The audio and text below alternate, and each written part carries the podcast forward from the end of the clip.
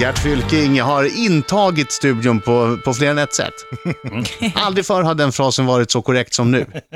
Hörni mina vänner, en fredagsfräckis alltså. Det var så här nämligen. Det här utspelade sig i Orminge på, på den lokala puben i Orminge centrum. Eh, det satt en ryss, en amerikan och en finne och, och, och drack lite bärs och de satt och snackade om saker och ting och sakernas tillstånd och så säger ryssen så här att ah, vad fan. Alltså vi har så jävla mycket flygplan va så att om vi skickar upp alla våra flygplan i luften då blir det svart. Äh, sa de andra, det kan väl ändå inte stämma. Nej, kanske överdriver lite grann, så det är klart att det silar ner lite solljus emellan. Ja, det kunde man väl ge sig fan på.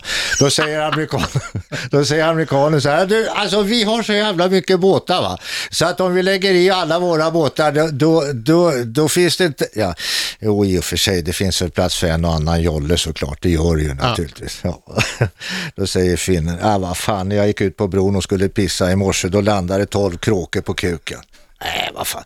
Ja, ja, nej, ja, det var ju ganska glest mellan kråkorna förstås. Den finska tjockkorven. Jag vet precis vad du snackar om. Ja. Tack för det Gert Fylking. Det var dagens fredagsfräckis. Ha nu en trevlig helg. Jag längtar redan till nästa fredag. Tack så mycket.